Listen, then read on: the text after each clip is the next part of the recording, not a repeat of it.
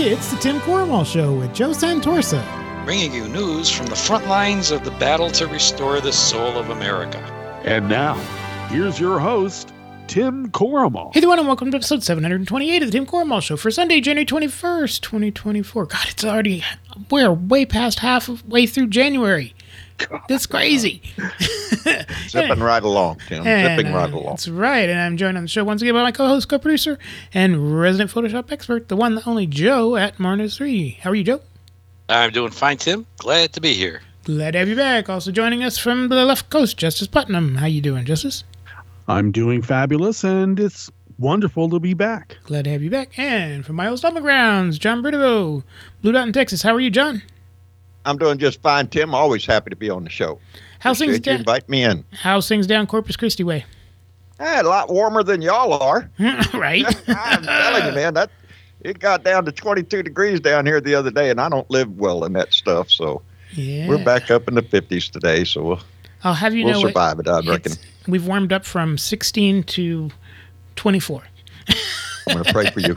I'm going to pray for you. But John Thursday it's going to be 50, Ah. it's going to be 50 degrees on Thursday. So Uh, so we're, we're headed towards warmer weather, but we also got a lot of rain coming with it. So eh, yeah. can't win for losing. Yeah. So and also our good buddy Kathy Larkin, she got COVID.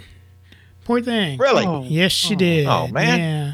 Oh, that's not good. She said there were three workmen who came in her in her apartment three before last or th- week before last, and then last Friday she started getting the sniffles. She thought it was allergies, and then Tuesday she woke up and felt like she'd been hit by a truck. She did a COVID test and it was positive. So Oh, shout out to Kathy, but she's gonna be with us next week. So Outstanding. so I'm sure Outstanding. she'll, be on get over it. She'll kick its be butt. on the men by then. But that's why we're all vaccinated, right? That's it, brother. yeah. So what else is going on, That's John? right. Down here, Yeah. The fight, baby, it goes on every day down here. We got to keep this fight going all the time. That's Uh, right. I don't know. I was just watching the news this morning, and I'm just amazed. I was watching Tim Scott talk this morning, and I just, I just do. I just want to slap him. Oh, Just, I know it's not violence isn't the answer, but sometimes you just want to slap somebody. yeah. Yeah, I think it was Frangelis that Yeah. want to slap the biscuits out of his mouth. yes, there you go. There you go. No, we're doing fine down here. We're we're staying up with the good fight. Uh, our numbers are looking good on Blue Dot, and uh, we're pushing the message, baby, every day. That's right. We all need to be info- informed and involved. That's right. Tell people how they can join your Blue Dot meetings, John. Uh, you can find us on on on Sundays, Tuesdays, and Thursdays live uh, at 6 p.m. Central Standard Time on YouTube, on Facebook. Uh, we post the show uh, on other platforms, but uh, you can catch my rants on, uh, well, usually Monday, Wednesday, and, and Friday uh, to try to get them out and, and keep the message going. But yeah, we're staying busy, baby. Yeah. All right. Well, thank you, John. You're also on. Uh, you you use Disco Discord for the discussion. If anyone wants Yes, to come we on do. Come and by. join Discord's a free app. You can download the app, and uh, you can go to a w. Uh, I mean, uh, a blue dot in Texas.com, and you can follow the link there to Discord and come in and join the conversation. All right. Thank you, John. Always glad to have you back. Justice, what's happening up Oregon way? well, we had a little bit of weather that you guys might have heard about and continue to have, uh, which actually impacted Netroots Radio last week. Uh, Oh. Spectrum was down along the whole west coast from Wow. the Canadian border all the way to the Mexican border. And uh, that was somewhat of a, a drag. So Ah. that was on Tuesday. I didn't hear about that. And uh, then, yeah, yeah, the weather, we had freezing winds and, and it was tough. And uh, so, of course, that knocked Netroots Radio off the air. And uh, our talent was then, they just had to put up their pod so I could uh, uh, run it later. So the live parts were impacted dramatically, including my show. And then on Tuesday, uh, we had gotten the internet back later on that night on Tuesday. And then on Wednesday, it went down uh, just before uh, 6 a.m. here. And it turns out, according to Spectrum, that uh, some important part of their system here in Southern Oregon had been vandalized. oh no. And of course, immediately even though we've had numerous arrests and convictions of right wing militia types vandalizing Bureau of Land Management buildings, uh, forestry buildings, uh, electrical s- substations, um, in this instance, it has to be Black Lives Matter and Antifa that Of course. vandalize the Right. spectrum thing. Just like just So- like on January so that 6th. was some- uh-huh. I'm sorry. Just like on January 6th. Uh-huh. Yeah, exactly. Right. So it's just it's the usual usual around here. People only see what they want to see, especially if it uh, I don't know furthers their their attempt to turn us into a fascist government. So we got that going for us here, and uh, of course, um, have you ever noticed that the haters are really snowflakes? They hate it when anybody like confronts them. I just actually I sort of lay in wait so I can pounce. Maybe I'm the one that's wrong. Who knows? But uh, uh, they really hate Good being going, confronted. They hate being confronted, and that's why I'm here. There you go. Oh, there you go. All right. All that stated, you can find me on uh, social media everywhere as Justice Putnam and also on Netroots Radio five mornings a week, unless. Oh, I forgot to mention, you know, when anything happens with an ISP, you know, Mhm. like when they get knocked off the air for whatever reason, we call that an act of God. Ah, They're not liable. So it doesn't matter what you want, it's an act of God. But nonetheless, while we're on the air out there in ISP land, uh, five mornings a week on West Coast Cookbook and Speakeasy on Netroots Radio. And also I'm the poetry editor on Black Kos over at Daily Kos. All right. Thank you, Justice. Always glad to have you back. And Joe, what's happening up Scranton Way?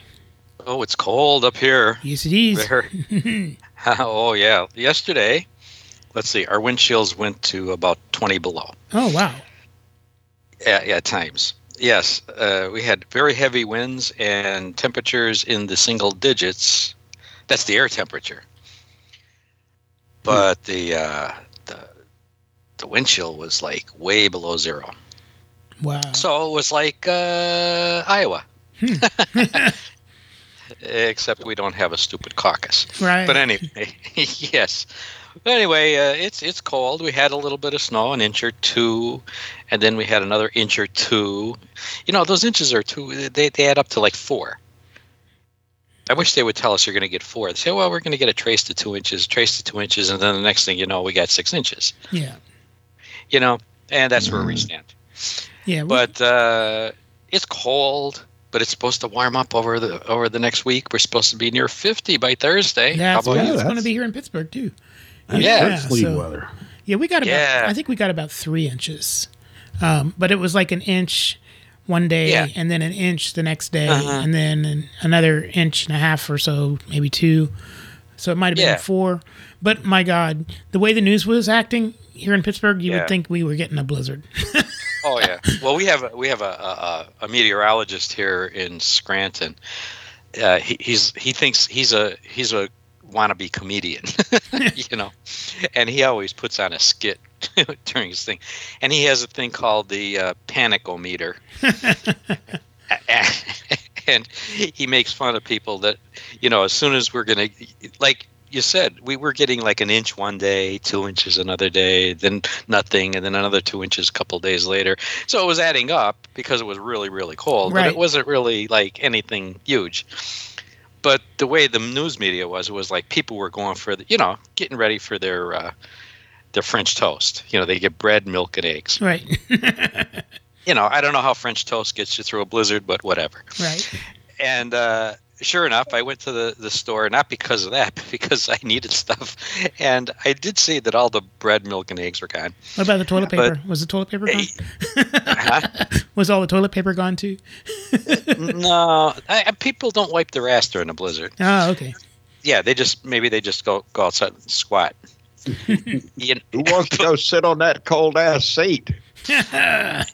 yeah, well, we have indoor plumbing here now in Pennsylvania. Oh, do you? Well, in parts, in parts, and in the east and west part. In the middle, I'm not sure yet. Uh, I don't even know if they have schools there yet. But uh, anyway, uh, it, it was like so. The panicometer was uh, way off the charts. Schools were closing. Oh God, an inch of snow, and we've had blizzards, as you know, Tim, I in know. Scranton. Where we had 36 to 40 inches overnight. I think that was what around 2014. Yeah, yeah, and and and I mean we've we've I've, we've had things I couldn't open up the, my doors. Right. You know, you had to actually go out the garage and, and dig the door out. right. So I mean, come on. And you know what? Even in blizzards like that, the next day, everybody's back to work. The roads are cleared. You know, we have plows, and if necessary, we have uh, uh, machines with snow blowers on them. You know, Right. trucks, and uh, you know, we call our street the luge when that happens. Luge. But uh, yeah, I've been on that street. Yes. if you ever saw those things with the snowblower instead of the plow, what they do Right. is when- when they cut down the middle, they they make like a tunnel. So the, you know the road's cleared, but on, there's walls on either side. It's like Right. a luge.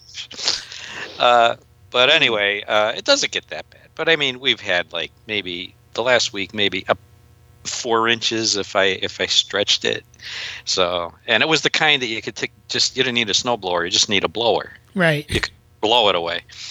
It was that fluffy, dry stuff. So uh, anyway, that you can find me on Facebook and behind my snowblower, and and that's about it. There you go.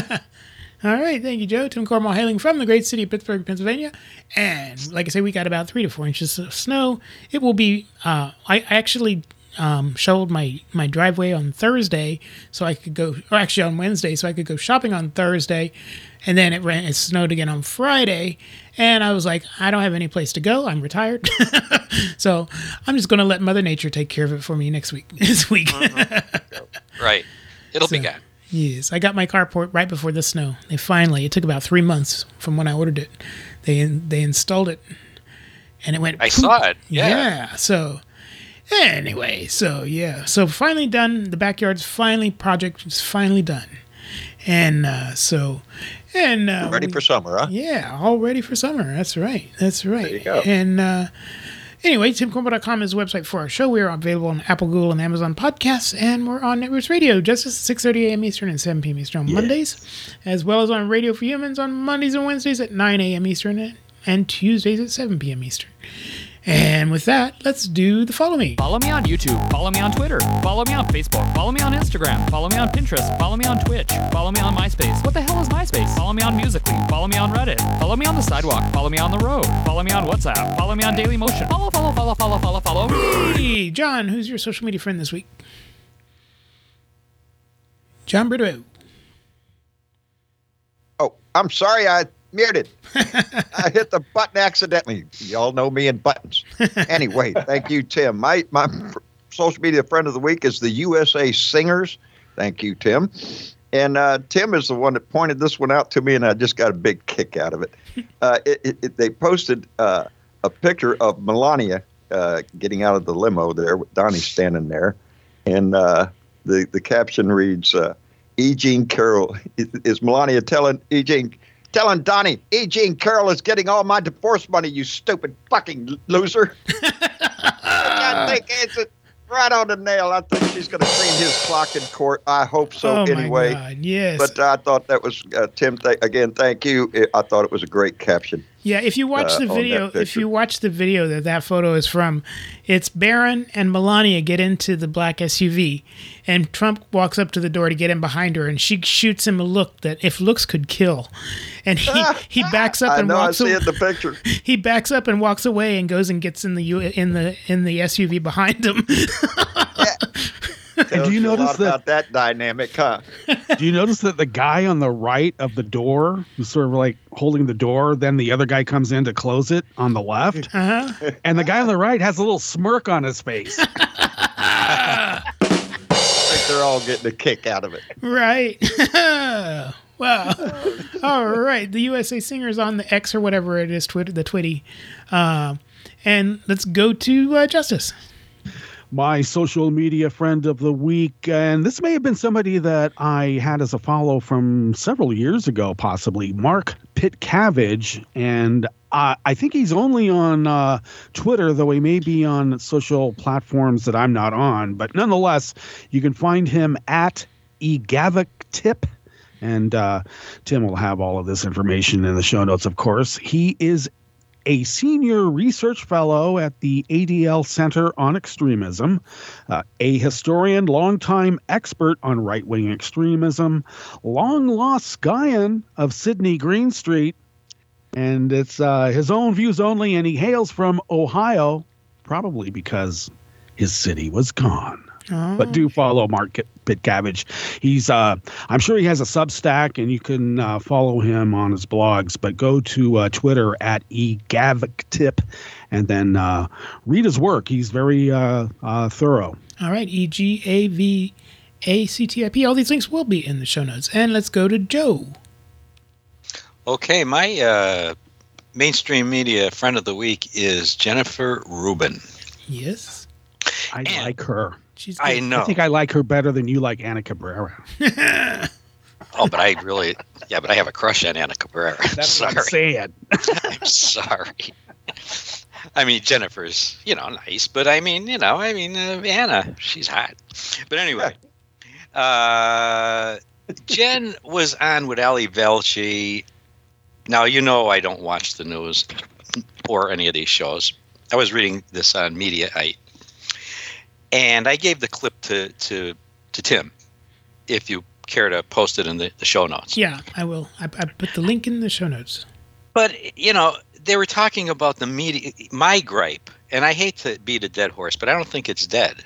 I think it's a very live horse, and I don't like beating horses anyway. Uh, let's say beating an amoeba, but anyway, here's the thing. Would you like me to? Would you Uh, like me to ahead. play it? Huh? Would you like me to play it?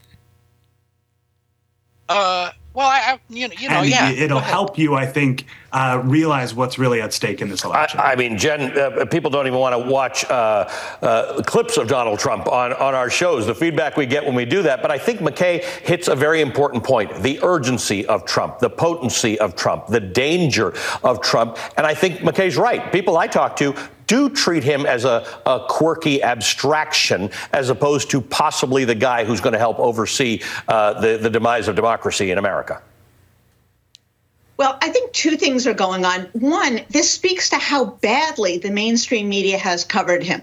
They have normalized him, they have cleaned up the rhetoric so he sounds in a clip or he reads in print much more coherent than he actually is. It's only very recently that the uh, the uh, mainstream media has been reporting on his really shocking totalitarian claims. But of course, he's been this way all along. And I think because they have done such a bad job, because they have made an effort to treat the Republican Party like the Democratic Party, this notion that he's not so bad, that he's just kind of a cartoon character has set in. And that's on the mainstream media. That's on the failure to be honest and to side with truth rather than having this false balance. And I think the second thing, and why it's perhaps important to go to one of these rallies, is to understand why he does have supporters.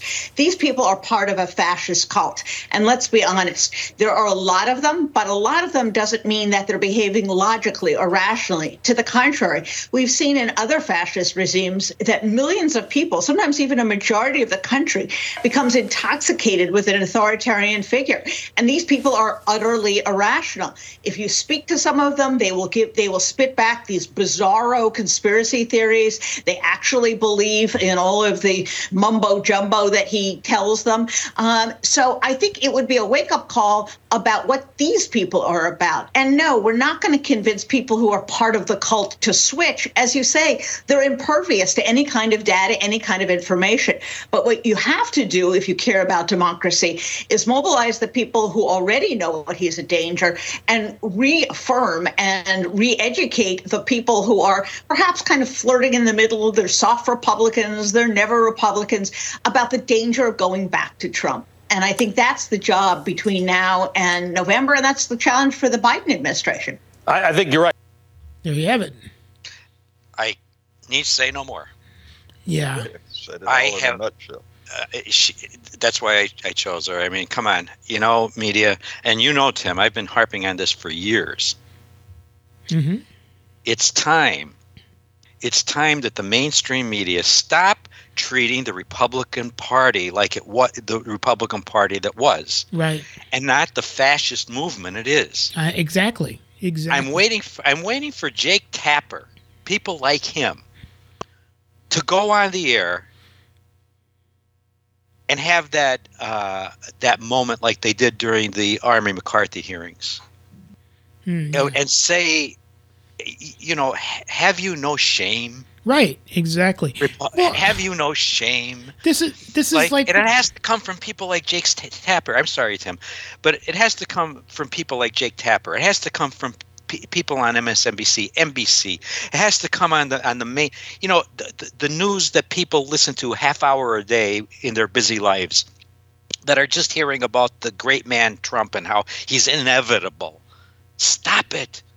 Say there's a fascist movement in this country. The mainstream media has to say this, and it is the Republican Party. Mhm. Amen. Period.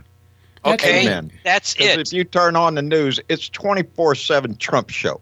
right. and I don't it's give a shit what, 24/7. what channel you turn to. 2016 all over again. Like there's Yes. a, it's like there's a debate here. There's no debate. Yeah, yeah. No. There is a fascist movement in this country, and there is one movement, the Democratic Party, that stands against it as impure and eh, you know Imperfect as as we are. as imperfect as Democrats are, all our faults, all our warts and all, we are still standing in front of a fascist movement. And when Jake Tapper comes out on set and says that, when CNN, NBC, ABC all come out and say, this is no longer an election.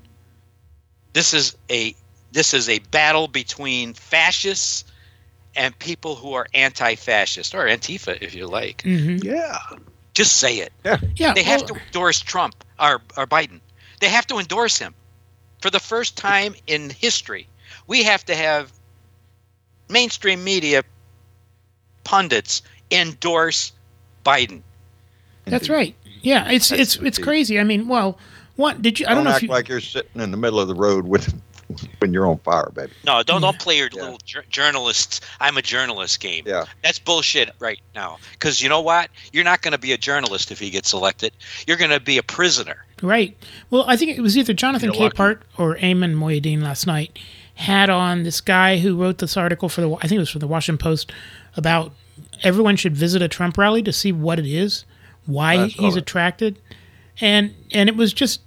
You know, he was talking about the fact that the rallies, his rallies are no longer the rallies of 2016. He's like, they just, people go and then, like, halfway through, they start getting bored and they leave because he's just rambling and saying stuff that makes no it's the sense. same bullshit that he's always saying. And it's all about his grievance from the 2020 election, and and he's like, this. He's like, I was uh, this one, and this lady turned to me about halfway through, and she goes, "Oh, here he goes again, rambling," and then she kind of wandered off to the back of the crowd and left, you know. but I mean, It's, it's just something to do because in some places in America, there's not much to do. Well, And and- this is a spectacle. It's the carnival. right, and and then But the- you see the same you see the same carnival barker barking the same carnival bark, you get bored. Right, but the thing too also is they had a they played a clip of DeSantis, and he was uh, saying, he said that if the more you get vaccinated for COVID, the greater your chances of getting it. And I'm like, and at least they called out that that's not true, you know, on MSNBC. But I mean, I'm sure other networks just let him say that, and and this is why Florida has the highest death rate of COVID.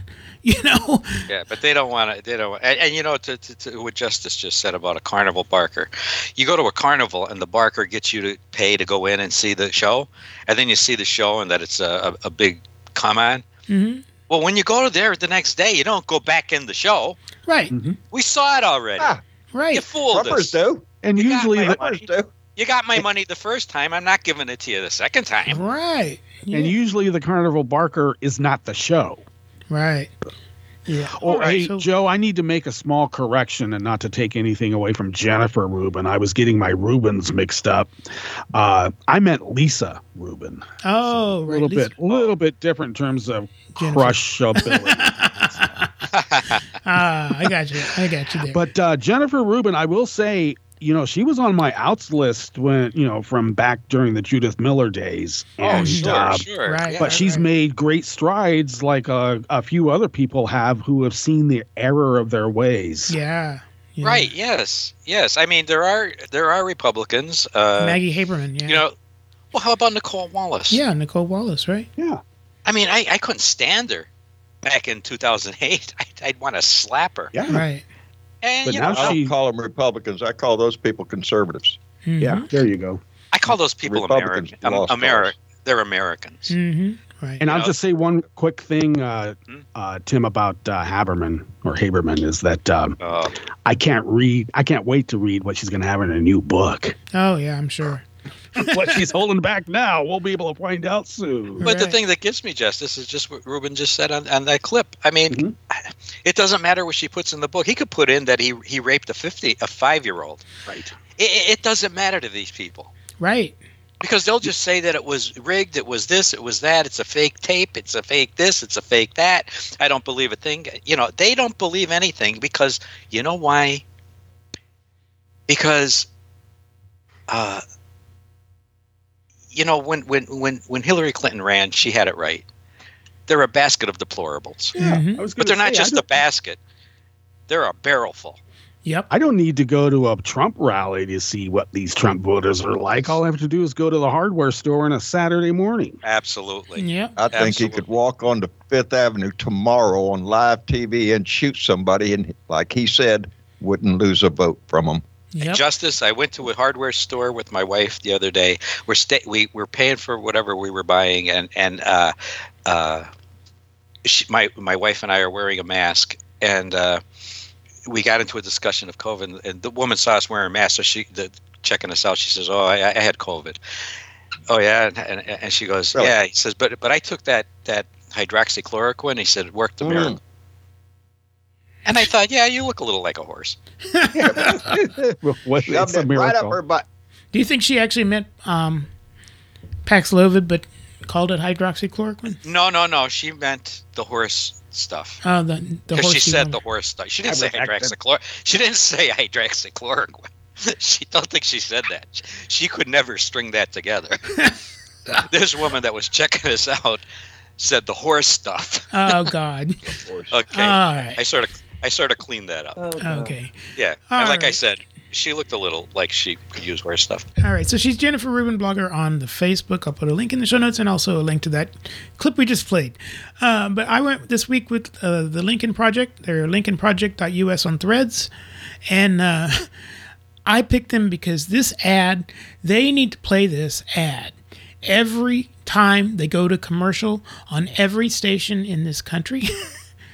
And they made this ad in response to the ad the Trump campaign campaign put out about God sending Donald Trump to be the, the ruler of the world, blah, blah, blah. And uh, so the Lincoln Project responded with this. And on the eighth day, God looked down on his planned paradise and said, I need a man to test the will and goodness of a free people. So God made a dictator. God said, I need a man who failed in everything but theft and broken promises to live in a golden palace and convince the poor he serves their needs. So God made a dictator.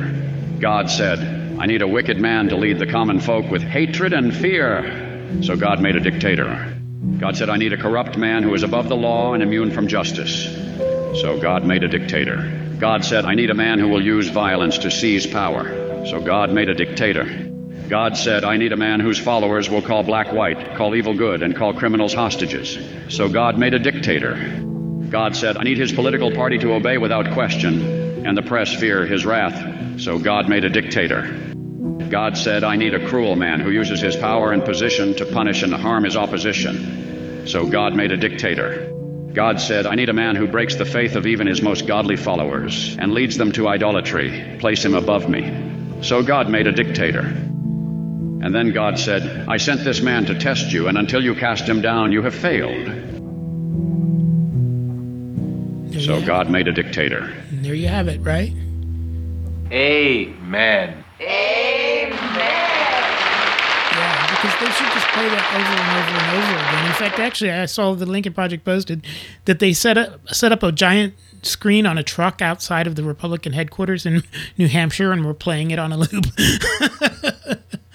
so yesterday, but uh, but yeah, this is it. I mean, and they had pictures of Saddam Hussein when he was talking about a dictator. They had pictures of Hitler, pictures of various dictators from the past, and then Donald Trump.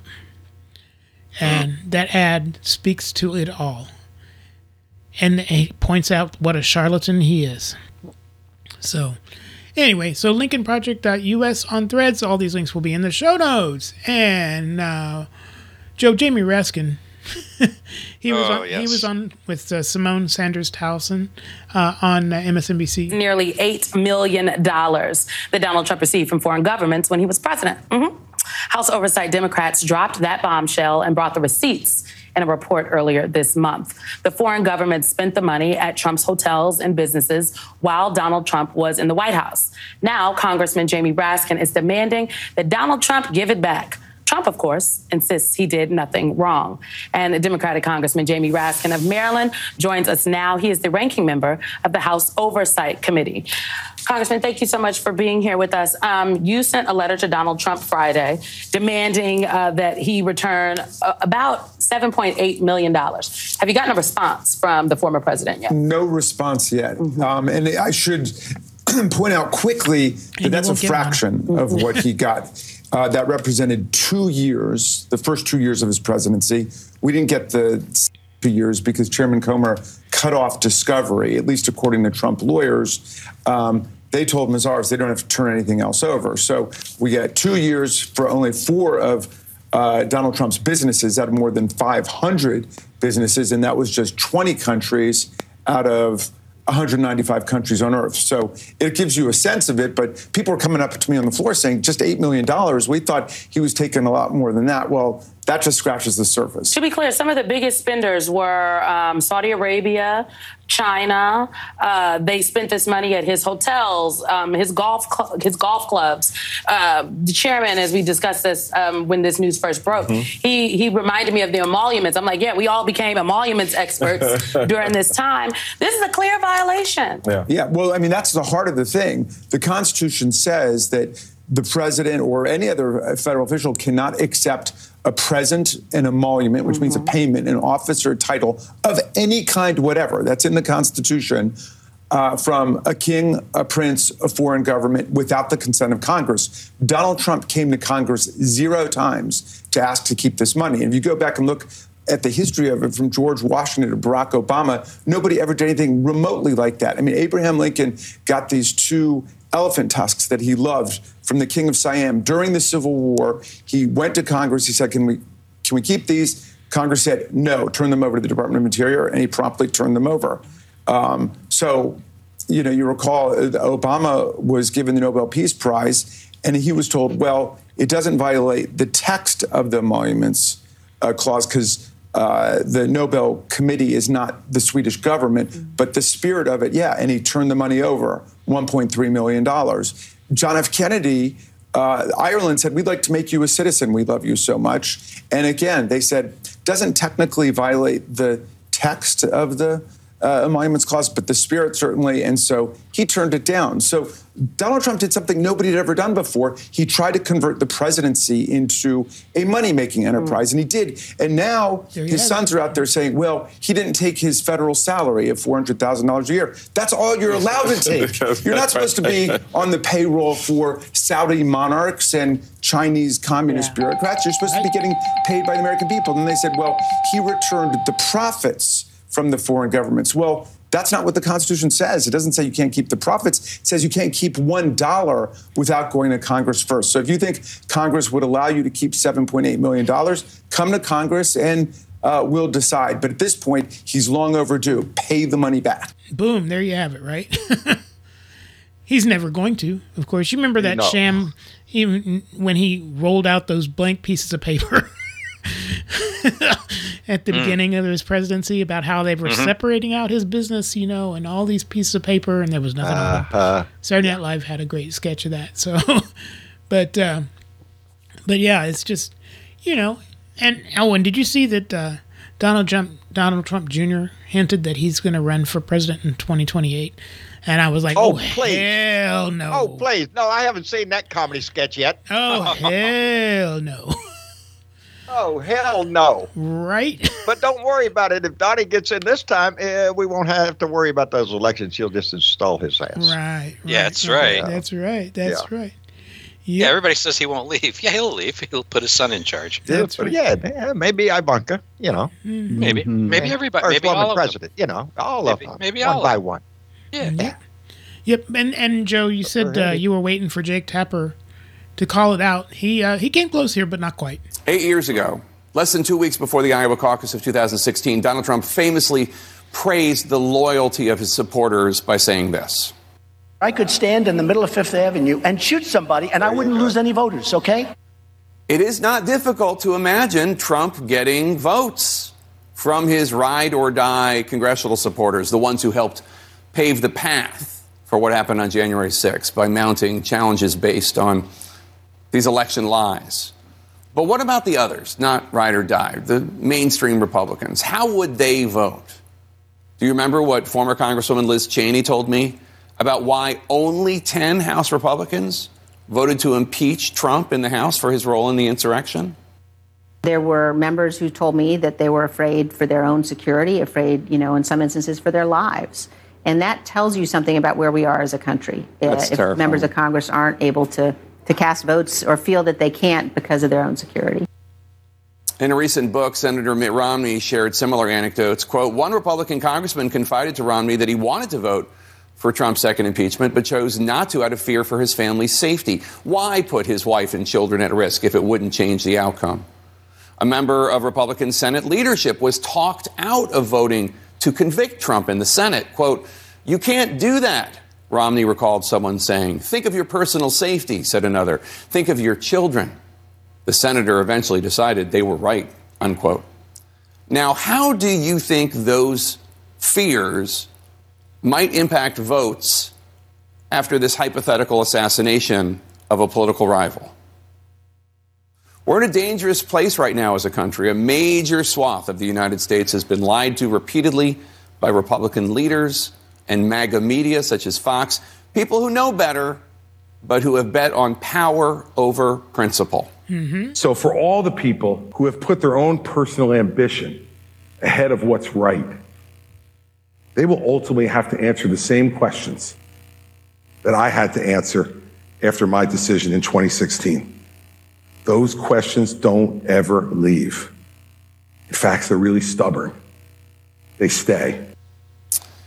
Former New Jersey Governor Chris Christie looked out at Capitol Hill on January 7th, 2021, and he hated what he saw, and he hated the role he felt he had played in it, and he feared that what might come next would be worse. I remember what Benjamin Franklin said when he was walking down the street in Philadelphia after the Constitutional Convention, and a woman approached him on the street and said, Mr. Franklin, what kind of government did you give us? And he said to the woman, A republic, if you can keep it. Can we? Can we? Question still remains, doesn't it? Exactly. And it's a scary, it's a scary, scary scenario because, in my opinion, we are looking at at a disaster no matter which way this goes. Whether he's on the ballot, whether he's off the ballot, whether he wins or whether he doesn't, it's all going to the same place. Right. Mm-hmm. Right. Exactly. Exactly. And if he's in there, we will move from democracy to something else. Yeah. And and if he's not in there, we're going to have a riot. Yes. right. Yes. If he if he's on the ballot and loses, what do you think he's going to do? He's going to come out with the same bullshit. It's cheated. It, it, it's rigged. It's all this and that and the other. He's going to try to inspire his mob eh, eh, to do something. And he's been doing that since the Emmy Awards. Right. Way back when he had a Exactly. TV show, he didn't get an Emmy because they're rigged. Right. They're rigged. They're against me. Everything is rigged. If he doesn't win, it's rigged. Right. This is an amazing man. He never loses. The only way he loses is that they're rigging it. And he did this with the Emmys. And and his his his cult believe it. They believe anything he says. Yeah, eh, but any It's- rational person, see, this has been his MO all his life. Right. So, uh, everything's rigged against him. Exactly. Well, and then Mm-hmm. get this. So, so on Fox News, Neil Cavuto was interviewing Ben Carson, and this happened. So let me ask you though, Secretary. I, mean, a lot of people can't get over the personal behavior stuff, the name calling, the insults, and all of that. And I talked to a good many of them and said, look, uh, if, if he's our nominee, we're just not there. We're not supporting him. We might not vote at all, or might leave the presidential thing, uh, you know, blank, uh, or vote even for Joe Biden. How does he get over that hump? Well, you know, you, you, you think about the Bible, and uh, King David.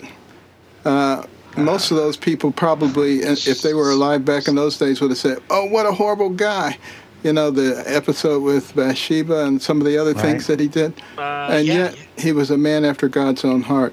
God uses different people for different times.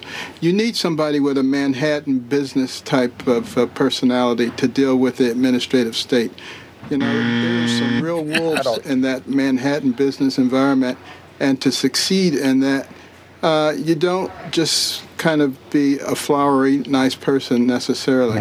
That doesn't mean he can't be. I've seen him. Uh, when he's not being attacked, he's a wonderful person. Everybody, I think, would love him. Um, but just to be clear, uh, you're comparing him to King David?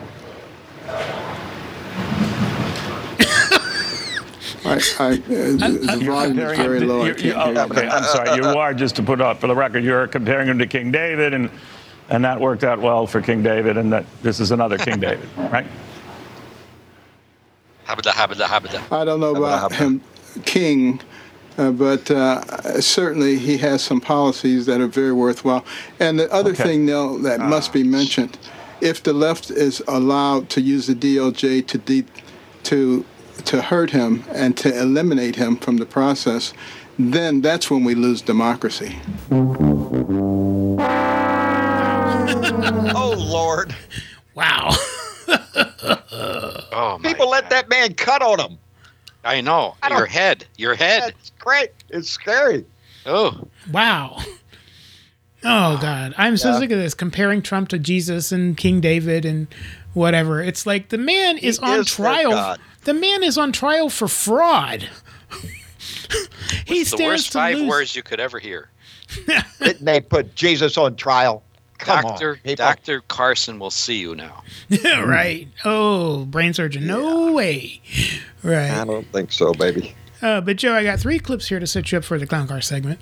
Uh, Okay. Because uh, there was, let's see, who was this? It was somebody was interviewing people in Iowa before the before the Iowa caucus, and literally listen to what these people had to say. Would you rather have four years of Donald Trump as a dictator or four years of President Biden reelected?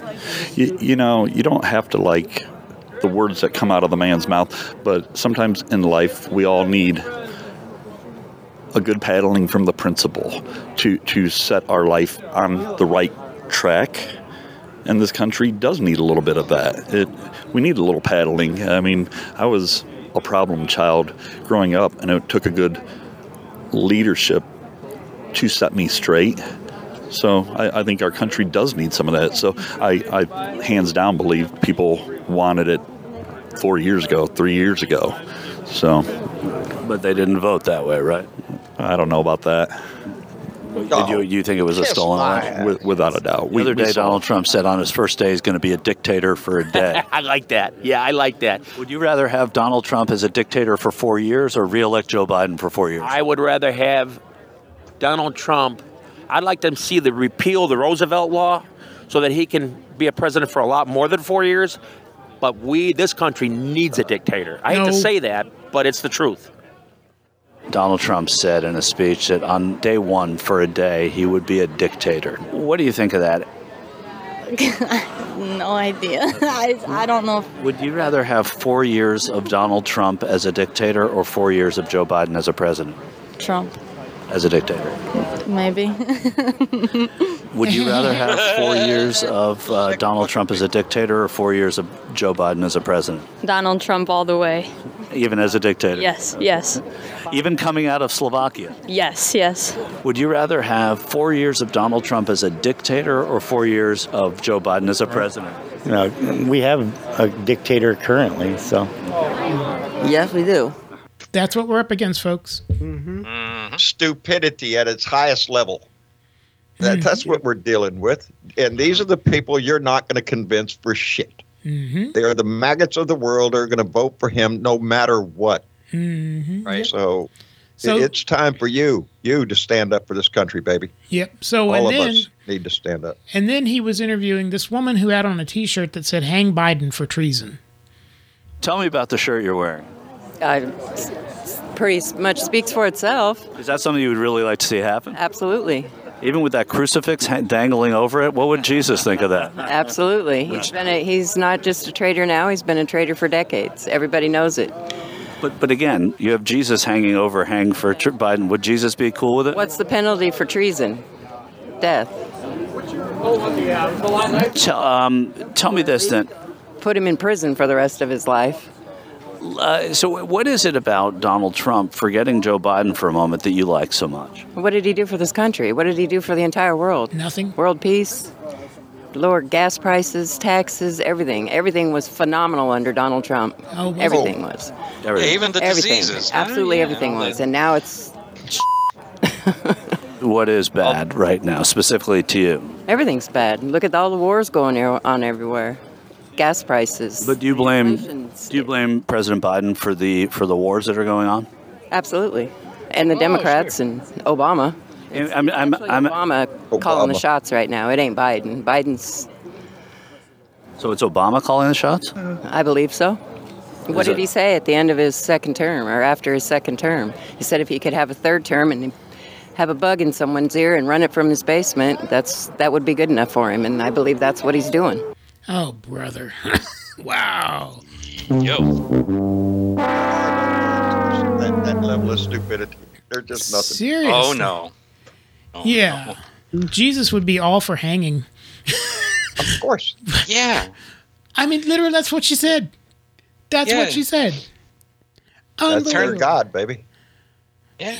Turn the other noose. That's what they said. Right, and then uh, and then the night of the uh, caucus, uh, this is Steve Kornacki on the MSNBC panel talking about the um, the entrance poll that they took for the Iowa caucus. Steve, can I ask you a question about uh, the entrance polls? There's two questions that were asked in the entrance polls that I just wanted to see if we could pull up. Um, that first one there uh, on the left, did Biden legitimately win in 2020? Yeah, so uh, yes, 30% here. oh, wow. No, 66%. And see if I can give you the actual statewide breakdown here. entrance in Iowa? Yeah, this is among all Republican uh, caucus goers that you know we got into our entrance poll here. So among the yeses, the breakdown in vote is Nikki Haley. 53%, Ron DeSantis 26%, and Donald Trump getting 10%, not surprisingly. And among the no's on this question here, who said uh, who said Joe Biden did not win it, it is 68% for Trump. It is 16% for Ron DeSantis. And just double checking my math here, it is 6% for Nikki Haley. So just a stark divide there. You know, in the smaller group here, a little bit less than one in three who say Biden legitimately won it. Trump's getting buried. But two out of three said Biden didn't win it. And look at that, Trump's getting more than two out of three right there, more than 50 points ahead of DeSantis. Can we just pause for a second? Yeah, I- I wanna say something about that. Two thirds of Iowa Republican caucus goers believe that the president of the United States right now is a fake, Illegitimate. is not actually the president. And is running some sort of scam wherein Donald Trump really is the president and Donald and Joe Biden is pretending to be. Two thirds of Iowa Republican caucus goers. Yeah, and I, I would just say to, to, well, that adverb legitimately, there's some wiggle room around, but I will say this.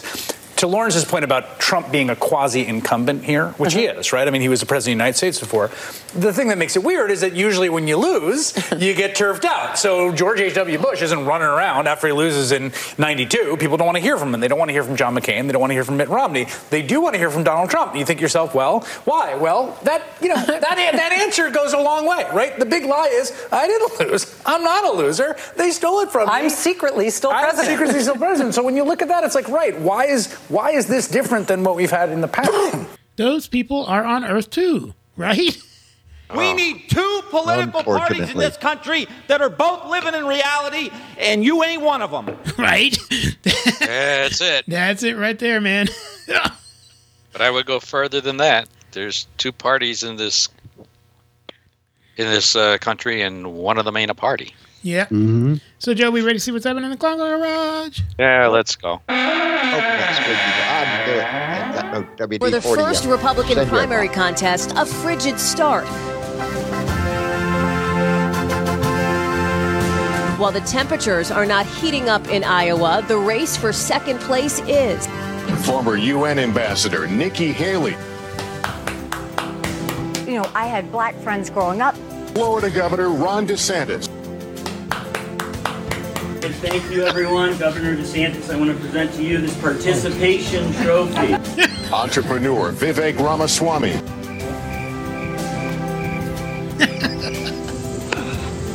Love it. Despite fewer visits to Iowa than any other Republican in the race, Mr. Trump 28 points ahead of the GOP pack. Even if you vote and then pass away, it's worth it. Oh, jeez. There you have it. Even if you vote and pass away, it's worth it, Joe.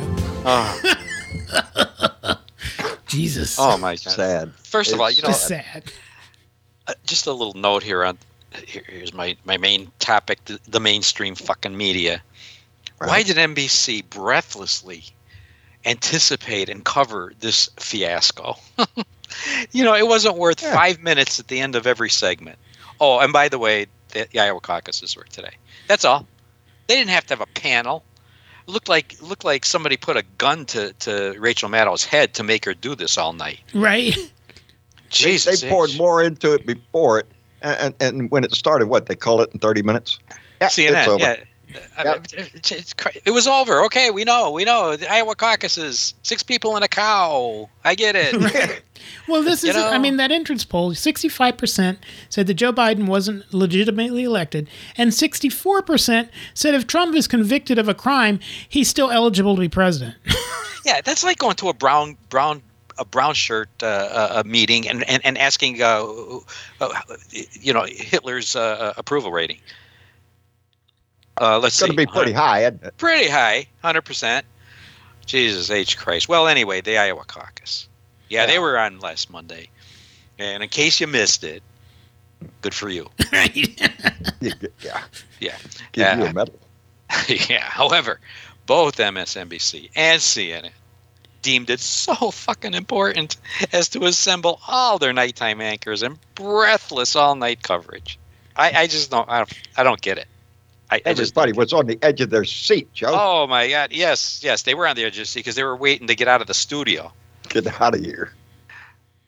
They commented as MAGA worshippers assemble in high school gymnasiums, demonstrating that they were willing to endure 40 degree below temperatures to hold a Klan meeting. right? That's what it was. That's exactly what it was. So, was this coverage absolutely necessary, guys? No. Well, let's discuss this first. Okay. Well, Okay. entertainment. Do you know where Iowa is? Anybody? Ooh, ooh, ooh, ooh. Uh, Uh huh. Somewhere in the middle of the country. Somewhere. it's somewhere. Yeah, it's uh, near, near Arizona, uh, or, or is it yeah, just just near Oregon? Uh, yeah, listen. Well, in case you're wondering, it's somewhere between. oh my God, where am I? And how the fuck do I get out of here? yeah, there you go. North of San Antonio, I think. well, you heard those Yes. people we, we played those clips of. Seriously. Really? It's on Earth, like, too. Get out of the fucking. co- Why do you think in that Twilight Zone they were zapping everybody into a cornfield? Right? Mm-hmm. So if you're looking for it on the map, it's just west of Indiana and just south of the Ninth Circle of Hell. and on Earth, too. right. And not even Follow on the the coin. sea. Right. Follow the coin. Over three and a half million people live there, and believe it or not, of their own choosing. I don't believe that either. I, I yeah. So how, how do Iowa caucuses work? Let me explain. Let me explain this. You, Go- you go may go you, you may may have missed all the coverage. I'm, I'm, I'm I a don't know. confused. Well, I don't know are- how because they were covering this in vans outside my house. Well, Joe, aren't, But weren't they the people that uh, that uh, elected Steve King to Congress? Oh, that's- yeah, that's yeah. big- yep. Touche, touche on you, Tim. right? Uh, so, for mo- for months before the caucus, you hear, my, even my dog's upset about this. For months before the caucus, As well, he should be. yes, volunteers for all the candidates search out the people in the state for the lowest IQs and the least teeth. right? Seriously. Ah, big Yes. giveaway. And interviewed him on those clips we just played. Absolutely. They usually search crack houses and morgues to get the worst. Right. Now, some traits the volunteers look for are two thumbs on one hand, Okay. Ah, uh-huh, dilated pupils, okay. or a banjo. okay. Banjo, banjo. Yeah, ban- that's a good. That's a- Always one around. always a giveaway. That's Once the volunteers find their target voters, they make sure that they know where the caucus will take place. Okay. Okay, that's Oh, important. that's- Yeah, Okay. since it's usually in a high school, which most of these voters never they don't know where attended. that is. never They don't attended. know where- Right. Uh, the volunteers offer free rides and crack. And crack, right? Oh, crack. Oh, there you go. Yeah, at the end of the ride. Incentive. Right. There you go. Now, on the day of the caucus, 20 to 30 people in Iowa show up. Okay, to cast their ballot. And, well, That's, but they aren't actually ballots, but they're here's what they do. They use ears of corn with the names of the preferred candidates written out with missing kernels. ah, yes. there you go. So upon entering the gymnasium, the voters are given name tags. Right. Not for security, but to remind them who they are. Okay. Fuck your mind. Yeah. After the I'm ceremonial playing of the national anthem Right. and the burning of the crosses, There you go. the voting gets underway. Okay. See, and I, you might have missed all this. A wicker basket. I did. Okay, a I'm wicker. They, they, in. they, they pass around a wicker basket.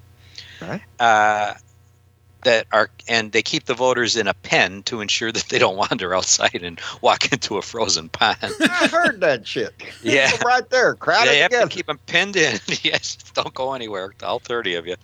They drop their votes, or I should say, ears of corn, into the basket, Right. and then the Grand Wizard of the caucus counts the corn and announces the winner. Okay. Okay. That's how that works. Okay. Yes, this That's is how that works. This and that's Iowa. it. It's over with. Well, this year, 26 voters showed up to vote for Donald Trump, and he won 53% of the vote, or 14 votes. It was a turnout. Oh, howdy! I'm telling you. 14 years. What of a corn. turnout. 14 years of corn. I'm sorry.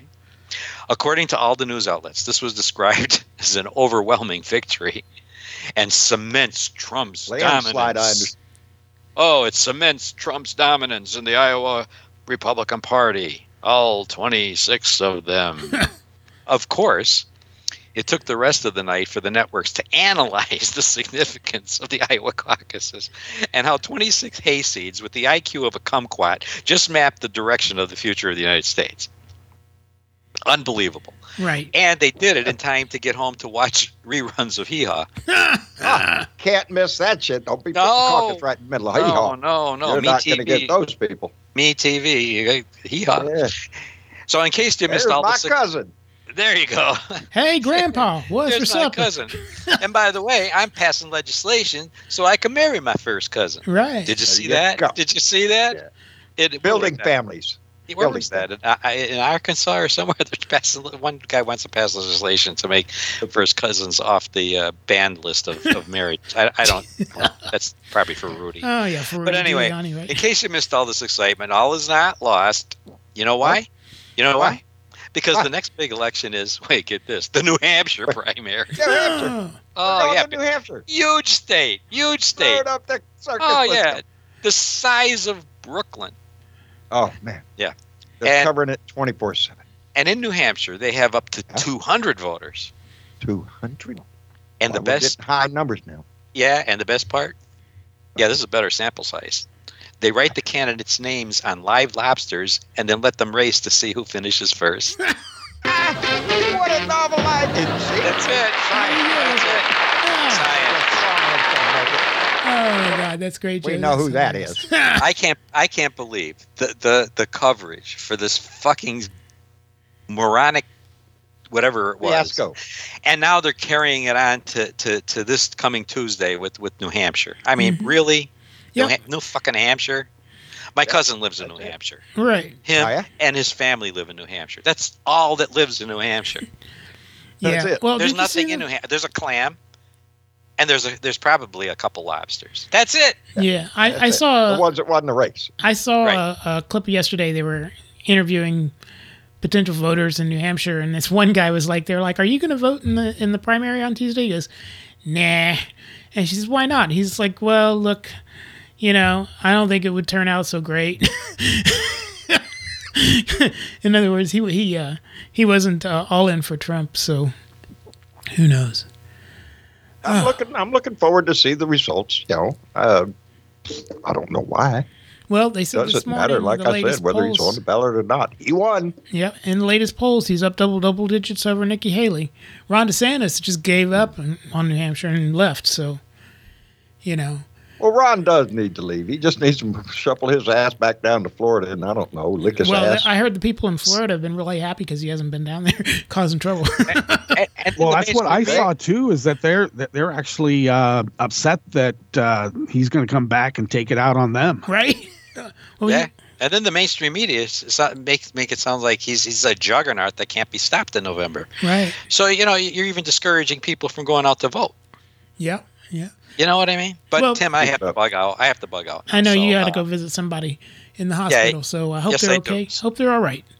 Uh, they're doing better. They're in rehab, but uh, they're doing better. Okay, so uh, I, I- I'll see you, and you can find me on Facebook, WordPress, jsantos, WordPress.com, and I'm going to say bye to uh, John, bye to Justice, and hope you have a great week. And enjoy the warm weather. Joe, weather. we love you. Take care of yourself, brother. Enjoy Thank the, you, sir. enjoy the warm weather this week. So I, I will. I'm going to take Get the cover that off. bikini out, Joe. I'm taking the cover off the pool. all Okay. right.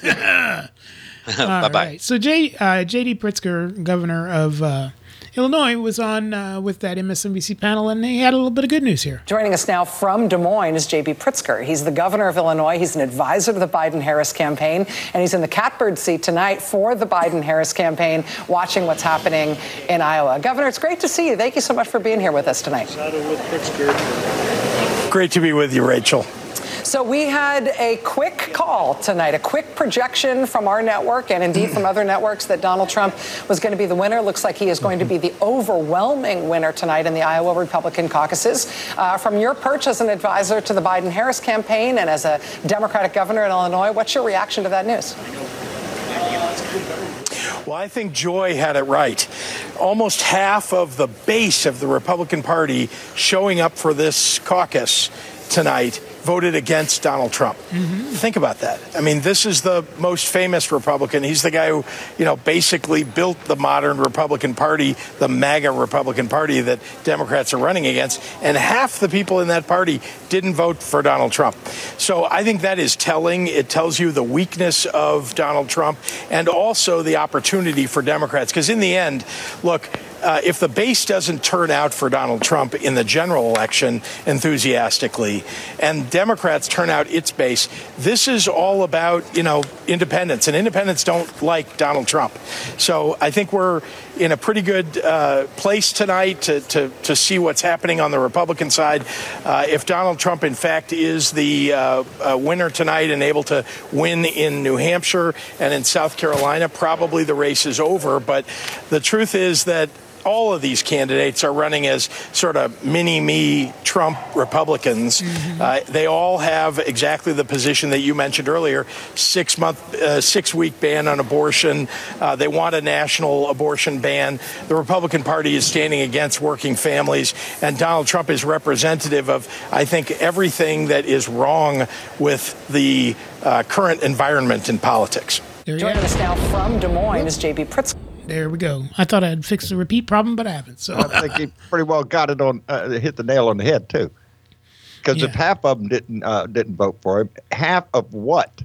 Mhm. You know, of those that showed up, and who are the most motivated ones out there that's going to show up are Donnie boys, Yep. uh, Donnie's people. That's right. And, and so, out of a know. state of three and a half million people, a little over a hundred thousand people showed up, and they not a very big representation. It was minus forty wind chill out, and they showed up anyway because they're in it for Donald Trump. But half of them There weren't. you go. Weren't. And those are the ones that would, would, would completely think it would be appropriate if you died, as long as you got in there to cast that vote for Donnie. That's right. That's right. That's okay.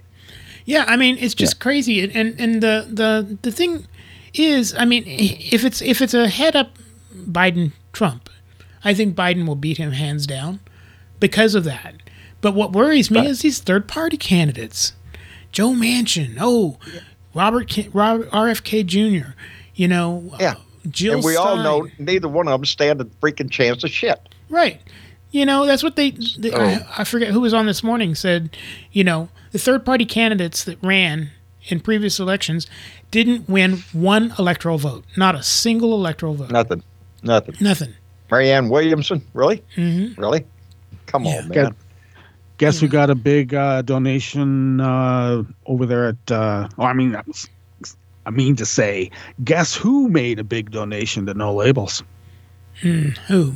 Yep, Harlan Crow. Harlan Crow, of course. Harlan right? Oh, really? There you go. Yep. So I'm just Yep. saying that Yeah. all of this stuff, it's uh, psyops, it's astroturf, and it's meant to. See, this is the this is the presumption in some ways. Mm-hmm. Uh, that it's going to be a very close race, and they have to chip away at the margins. That's the only way they can win. I will say that in spite of the voter suppression uh, encouragement, you know, like all this, what I call, you know, electoral psyops to keep people from voting, it actually activates us because there are a lot of people, and I would say women, and I might even go further and say black women who are pissed off about what happened to Roe v. Wade, and they don't forget. No. Absolutely. So I think that uh, we're going to see some uh, landslide uh, takeovers and flips like we've been seeing in a lot of the special elections leading up to this general. Well, that's why and, they're uh, we may be surprised, but only if we go out to vote. I mean, this is the whole point. We can't allow them to chip away at the margins. we have to. Mhm. We have to overwhelm them Well, as, that's- as we always do. If if we get out to vote, we win. Well, that's why the Republicans are trying their best to keep the abortion initiative off the ballot for November. Yeah. Because Florida, they got mi- way over the number of signatures they needed, but they're trying to find some technical loophole to keep it off the ballot, to keep the people from overturning the Republicans. The abortion, six week abortion ban. But Notice anyway. how quickly they want to throw away representative democracy when they Mhm. don't get their way. exactly, exactly. Well, that's exactly what the Republicans they're, they they've been trying to find a way to prevent the uh, Ohio, uh, you know, constitutional amendment from going into effect. Then and now their whole goal is in the Republican in the, the GOP legislature in Ohio is to basically take away the ability of the courts uh, powers to rule on anything abortion related. so, talk about losers. You know, man. the, yeah. But the Dick- handwriting's on the wall.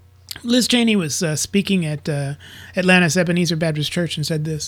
My friends, as we meet this afternoon, a great lie is doing its work, poisoning the bloodstream of our democracy. A former president refuses to acknowledge that he lost, and he has convinced millions that our elections and our democracy no longer work. He threatens the foundations of our nation and everything Dr. King persevered to save. If given the chance, this former president's allies in Congress will once again ignore the rulings of our nation's courts, the outcome of our elections, and the words of our Constitution. As they as they claim for themselves the right to throw out the votes of millions of Americans and install their former leader as our president. We must not let them prevail. There you go. She got a standing ovation now for saying that. Good. So, good Good. I got more respect for that lady than I ever had in my life. Do I agree with her policies? No, but I sure, damn sure admire her ability to stand up and call it out. Yes. Well, I had the honor of being blocked by her on Twitter when I had a Twitter account. So, there you go. but uh, anyway, and then uh, uh, Lawrence O'Donnell. Oh God, I saw this segment the other night. He cracked me up, uh, talking about the uh, uh, judge or the, the lawyer Alina Habba in in, oh, in the Habba court- Dabba? Oh yeah. in New York, federal judge Lewis Kaplan had ruled against the Trump lawyers in a series of objections with quick one word rulings, overruled repeatedly. When every one of the Trump lawyers' pretrial objections was overruled, attorney Alina Habba said, I don't know how to try this case, Your Honor. To which the judge said, I have heard you, I have considered what you have to say, and I have ruled. That's it. In my courtroom, when the ruling is made, that is the end, not the beginning of argument. And that leaves Alina Habba as the current frontrunner for worst Trump lawyer to appear in court so far. Here's how it went when Attorney Habba asked to not have a trial session on Thursday of this week so that Donald Trump could attend his third mother in law's funeral. Ms. Habba, We are asking again, Your Honor, for a brief one day adjournment so my client can be here just like he flew at the wee hours of the night to be here today. The court, you said you're asking again for a brief one day adjournment. That is the first time you've done that, notwithstanding statements made elsewhere. Ms. Habba, that's not true, Your Honor. The court, to the contrary, you asked me for a week's adjournment. I denied it. Then the judge said, I am not stopping him from being there. Donald Trump is not required to be in the courtroom at any time. He could go to the funeral. And he proved that to everyone today by leaving during the afternoon session and flying to New Hampshire while the court was still conducting a session. He could do the same thing on Thursday if he cares about his third mother in law's funeral as much as he cares about winning votes in New Hampshire. Boom shakalaka, boom shakalaka, boom shakalaka, and boom boom shakalaka goes right there. He's not playing. He is not playing with them. no. No. No. Thank goodness. I mean, Gives me Alina a little Habba, hope. Alina Habba was trying to a- ask E. Jean Carroll questions, and he was like, oh, "Objection sustained. Stop. Move it along.